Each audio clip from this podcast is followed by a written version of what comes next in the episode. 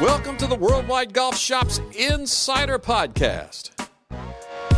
Hello, everyone. Tom Purcell here. Thanks so much for joining us. We say it uh, probably just about every time. If you're a first time listener, long time subscriber, or maybe somewhere in the middle, it really doesn't matter. We are just glad you are here.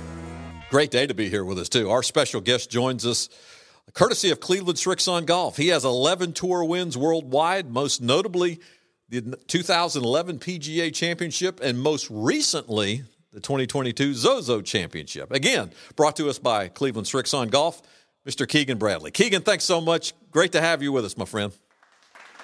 Yeah, thank you so much for having me on. Our listeners tell us, Keegan, over the years that they really love hearing how the best players in the world, like you guys, got like you got your start in the game. I mean, some have a you know grandfather, father, and uh, uh, you were a skier, but you had a you had a golf family, didn't you? Talk about that. Yeah, I did. I um, you know I grew up in Vermont, so first six months of the year we had you know I could I couldn't play golf, or maybe a little less than that. So I skied in the winter, and then as soon as the snow started to melt, I couldn't wait to get my golf clubs out and, and play. And my dad was a um, a club pro, and you know my aunt Pat was is a Hall of Fame LPGA Tour player who I idolized and just worshipped growing up. And then also on my mom's side of the family, my grandfather was um, a really great player. He won a bunch of state amateurs and, and stuff like that. So I grew up around great players my whole life. I was going to ask you about the relationship with your aunt Pat. I mean, certainly a LPGA star, a World Golf Hall of Famer. Was it? Did you suck knowledge out of her? Did she give you advice? Talk, share a little bit about that. Yeah, I. She was just I just idolized every single thing she did. I I would get to go watch her play one or two tournaments a year, and I would just stare at her walking down the fairways. I'd get there, you know, I'd want to know when she would start her warm up so I could be right there on the range, watch every shot. Um, and you know, having just knowing that somebody in my family had you know done this and not only done it, but one of the best to ever do it. It always I always felt like I had a little advantage over everybody. It was just uh, it was such a cool thing to to do and know that we've experienced a lot of the same things that not a lot of people do. And um, I just can't say enough about her and what she meant to me in my career. Probably a little bit of the, like you said, the mental toughness edge, right? Something that uh, a lot of people have to learn, and you kind of maybe got some of that inherently. Uh, yeah, I hope. I, I hope I have one tenth of what she had. She, she. I, I always tell the story that I'd go. I was a lot younger, and I'd I'd always get myself in position where you know, like where she's walking from a from a green to a tee, and in between the ropes, and I'd try to get her attention, and she would never see me. She was so dialed in. She'd walk straight, you know, straight past me. She was just so she never even saw me, and I always remembered that, thinking like how dialed in, how focused, how you know determined that she was, and um, you know, I'm lucky to have someone like that in my family. Talk about the college game, Keegan. You're St. John's, correct? Yeah, I mean, I grew up in New England, and I was a I was a pretty good player. Won a you know a good amount of tournaments in New England, but that doesn't uh, mean much to the to the big boy schools. So, you know, I I didn't have that many offers um, out of high school uh, to go play college. And Frank Darby at St. John's, I came in for a visit, and we were sitting around the table, and I was with my dad, and he we said, so what sort of offer you know would St. John's willing to offer myself to go there? And he said we'd love to give him a full scholarship. And we kind of played it cool, like you know we've been getting these offers all along. But we when once we left the room, we were like high five in. You know, I, I would have signed the papers right there. And um, it was just, uh, you know, again, it was just, you know, I didn't have a long season. I didn't have the near the facilities that the that the you know the big schools had, and I think that sort of played into my whole upbringing and my whole. I mean, my path to the PGA Tour is different than 99.9% of the guys out there. And that, that left me another little chip on my shoulder. And I met some people along the way at St. John's that, you know, helped, helped me get to where I am. Yeah. Talk about that. You mentioned that journey from like 08 to, to 10 where you're working your way. Was it the, I think Hooters tour and then some nationwide? Share a little bit about that. Yeah. So I, I turned pro at the Vermont Open. It was my first tournament um, in 2000. I guess it would have been 2008, the end of the summer there after after school ended.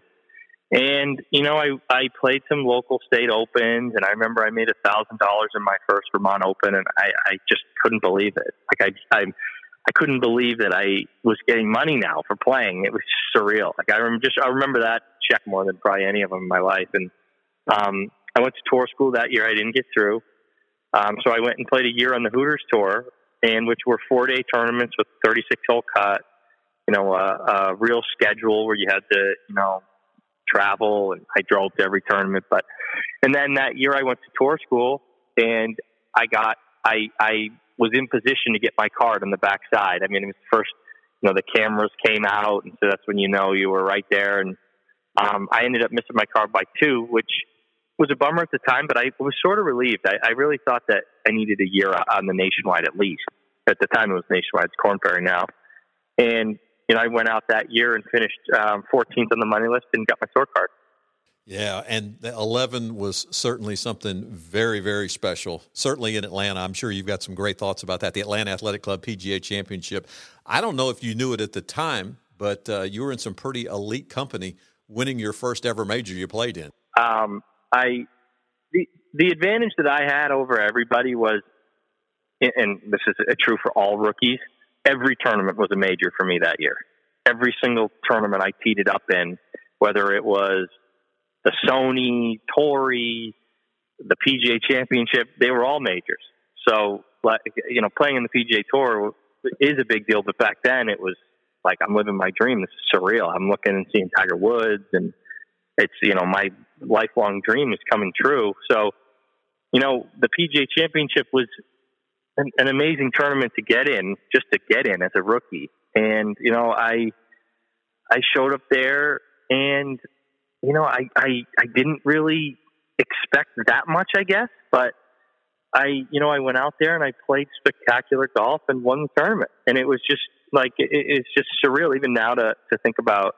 Um, I remember driving home with the Wanamaker in my, in my lap, you know, it was just there. And then I, I, I went home and it was super late because you got to do a ton of media after you do that. And I had my, my mom and my sister and my little nephew were staying with me in a house, and we sat around and and ate cereal for dinner, and had a couple Bud Lights that were left over, and I went to bed. and then I with the trophy in my room, and I I remember waking up the next morning, and there's the trophy sitting in my room.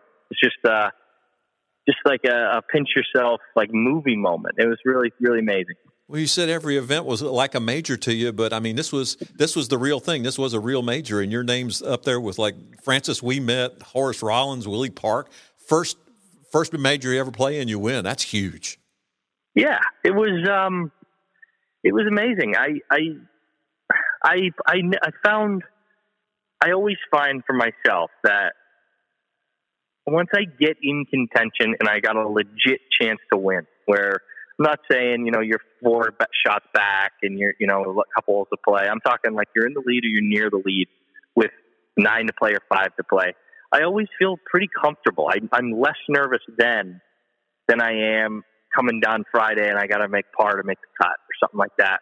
It's just, and I think a lot of players would say, you know, you're, you're sort of, it's a different sort of nervous. And I felt very comfortable that whole day, that whole week.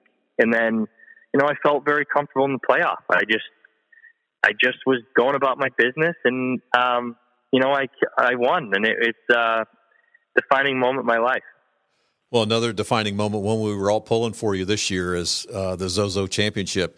Uh, your first win since I believe 18 was it the uh, BMW? Yeah. Talk about that because I mean I don't think there was a golfer watching that wasn't wasn't pulling for you. Talk about you know I, I don't know if there if there any self doubts ever creep in or you, or or maybe sometimes you get like oh it's just not my time it's not my time again it's not my time again but now it was your time. Talk, talk about that. Yeah, well, you know, uh, the the a lot of people said and say, you know, I hadn't won since 2018, and and you know, but I had played a lot of really nice golf uh, in and around that area, especially the last couple of years. Um, you know, earlier that this year, I had attended a bunch of times. You know, uh, Wells Fargo, and then I was right there at the U.S. Open. I was right there at the Players. So you know, I I put myself in position, um, but didn't you know close it off. I never was, other than Wells Fargo, the U.S. Open and the Players. I was sort of chasing the whole time, and and then you know at Zozo I found myself in the lead, you know, with with couple shot lead with nine to play, and again I felt um, I felt comfortable. I feel like as a as a PGA Tour player, if you if you have a lead with nine to play, you should you should feel like this is where I'm supposed to be. This is why we do it. It's why we practice. And you know, I I just felt very at ease that last day in Zozo, and I felt like this was my tournament. And you don't always get that, but that when you do feel that, that's when you need to, that's when you need to close this out. I kept telling myself that coming down in the last couple holes, like this is your tournament. Like this isn't you're not tied. Like this this is your tournament to win. You just need to go do it. And um and we did it. I think it was that sweet spot you were talking about. Like you said, the comfortability when you're in the lead that this is this is mine to have, and I'm just going to go get it. Yeah, I mean, I you know I've been playing on the tour for a while. I've, I've put myself in position. I've won big tournaments, so I you know in, in the back of your mind, you know you can do it, and um, and I just had felt like those earlier tournaments that I didn't win or you know close out. Those are all part of the process I think to once you win. I think you see a lot of guys that win and you look back at their schedule and over the last couple months, you know, here or there they had some a sniff at a win or two and um, that kind of prepares you for the moment. And um, you know, I had that. I, I also have, you know, an unbelievable caddy, Scotty Vail, an unbelievable coach in Darren May, and we've been practicing and and I felt like that was, you know, that's where I'm supposed supposed to be. And um, you know, it, it, it was a lot of fun. Keegan Bradley joins us here today on the Worldwide Golf Shops Insider Podcast. Keegan, you're brought to us by uh, your friends and our friends at Cleveland Srixon. You've got a long relationship with those folks. Talk about that. Yeah, I so I was in I was at St. John's, um, and you know I would just play whatever clubs I could get. You know, I had to, my dad would have a discount through a thing through the through a company, and it was it was um, it was tough because you know all the top players are getting all the clubs they want, and they're they're more custom and fit to them. And I I didn't have that, and I met Mike Dunphy, who is a, a a person that works at Srixon, who's in charge of the college and the development department, and he took me on staff and gave me clubs, you know, that were sort of you know made, and the shafts were made for me, and it was a major moment in my career to have that and to, to say, okay, dump and Srixon and Cleveland, my my hybrid doesn't feel right. Uh, the shaft's too whippy or whatever it is, and they're like, all right, and they dial it in, and that that's a big help. And so, you know, I'm I'm close to 20 years with Cleveland Srixon, and I have a very close relationship with them. My my first um, Masters that I played in, or one of, one of my first, I had Mike Dunphy caddy for me in the par three because of you know how much he meant to me and my career, and I owe a lot to Srixon. Well, let's take a walk. Take a slight walk through your bag of Srixon clubs and Cleveland wedges, and, and obviously the Srixon ball starts with the irons. Uh, Z, uh, you playing the ZX fives, I believe, and ZX sevens, kind of a combo. Yeah, I play. So on my um, yeah, my in my uh, my irons, my pitching wedge through my six, I use the ZX seven, and then in my three four five, I use the ZX five, which is which are the bigger, the chunkier uh, irons that they just they're so much easier to hit. I, I I recommend all amateurs give those a go. I, I actually love them so much. I I made it up in a full set, but yeah, yeah, I was hitting them a little too far, so I went back. But they, you know, they're they're just unbelievable clubs, and I I play the um, Srixon Z Star Diamond, and I switched to that two weeks before uh, winning at Zozo, and I I've never been more excited about a golf ball in my life. I just it's just really perfect for me, and it's perfect. It's great around the greens, and I just uh, it's made a big difference. I, I'm I was talking to my coach the other day about how excited I am to have an entire year with this ball and uh, what it can do for me, and um, it's just it's just a great golf ball, and some and one that I'm I've never been this excited about a, a, a golf ball or piece of equipment in a long time, maybe ever.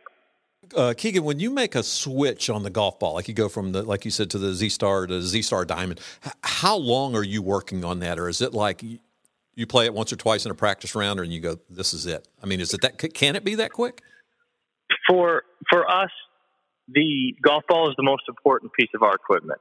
We base everything off the ball, so that would give you a little sense of how important and how much testing goes into uh, you know that. I, I don't try to make my clubs like you you get the ball right and then you fit the the clubs to the ball. So the ball is the most important aspect of everything that we do. So hours and hours of testing, whether it be you know chips, putts, uh, iron shots, and then and then you look on the forecast and you see, okay, Thursday is going to blow 20. All right, we got to have to do a ton of testing that day. In crosswinds, into the wind, downwind, um, and then on Friday it's supposed to rain. All right, we got to go out there and you know see how this ball reacts in in, in the rain and when the grass is a little wet. Um, so you know, we luckily now we have so many pieces of equipment and technology to help us with that, whether it be TrackMan or Quad, and you know you can tell pretty quickly how this how this ball fits you. And for me, with the Z Star Diamond, I there was no negatives sometimes you'll be like, all right, this ball's really good off the tee, but I, I would like a little more spin around the green. But for me, this this diamond ball fit everything. It was a really easy switch for me, which is which is not always easy. One more piece of equipment we didn't touch on, and when you think of Cleveland, you think of wedges, and you're playing the RTX Zip Core wedges, correct? Uh, yes, of course. I've been using um, I've been using Cleveland wedges since I was probably about six years old. So I I feel very lucky to be with the company that makes equipment like Srixon Cleveland does, and especially the wedges. I think anybody would tell you that's played the game a long time that Cleveland Golf, Srixon, they make the best wedges, and they always have. And um, I'm I'm thankful to have that because you know it's such an important club in your bag, and you know they on the on the tour too. We get it really dialed into the to the um, sole that we like, and um, they're great. Keegan, before we let you go, this is December when we're uh, when we're recording this, so a few weeks away. Before we know it, it'll be uh, Hawaii. What are you working on now? Is it uh, anything with relations to your your game? Is it strength? Is it mental? Uh, what are you working on kind of now in this kind of down period? I'm actually out at the course right now. I, I pulled off to the side to, to give you a call, but um, you know, right now I took a little time off um, which I have never really been able to do in my career on the PGA Tour. But um, you know, when I first get getting started, I really want to hammer down the fundamentals, whether it be grip, alignment. Um, you know, make sure everything, you know, my TrackMan numbers, make sure everything is dialed in and where it needs to be there. And then I start to move on to yardages and, you know, um, yardage bands and trying to hit my numbers. And then once I get there, once I get closer to Maui and the tournament, I'll start to try to play more. So, you know, I've, I've been able to, I have a sort of a process that I sort of, I just repeat. And, you know, but for me, the fundamentals are most important. Hey, Keegan, thanks so much for joining us. Really appreciate the time. Uh, any final words for our listeners out there, your fans uh, listening in here on the Insider Podcast? Well, I hope, when is this going to air? I hope the Patriots have about six more wins before this airs. But, um, uh, I'm thankful for the call, and um, thanks to everybody that uh, roots for me, and uh, go Pat. Thanks, Keegan. Best of luck in 23. We'll be pulling for you down the road, and hopefully, uh, hopefully we can do it again another time and celebrate another win. Thanks so much. Sounds good. Thank you. On that call, Keegan Bradley mentioned Mike Dunphy with Srixon Golf. We interviewed him years ago, and he mentioned that when uh, when Keegan had it going, when he had the irons going, they were they referred to it as the laser show. he could stick those irons close, and of course, there's Srixon irons. Cleveland Srixon, kind enough to bring us Keegan Bradley. Well, special thanks to Keegan Bradley for joining us, and to you, our listeners. And we'll do it again next time. We have another episode of the Worldwide Golf Shops Insider Podcast here at worldwidegolfshops.com. So long, everyone.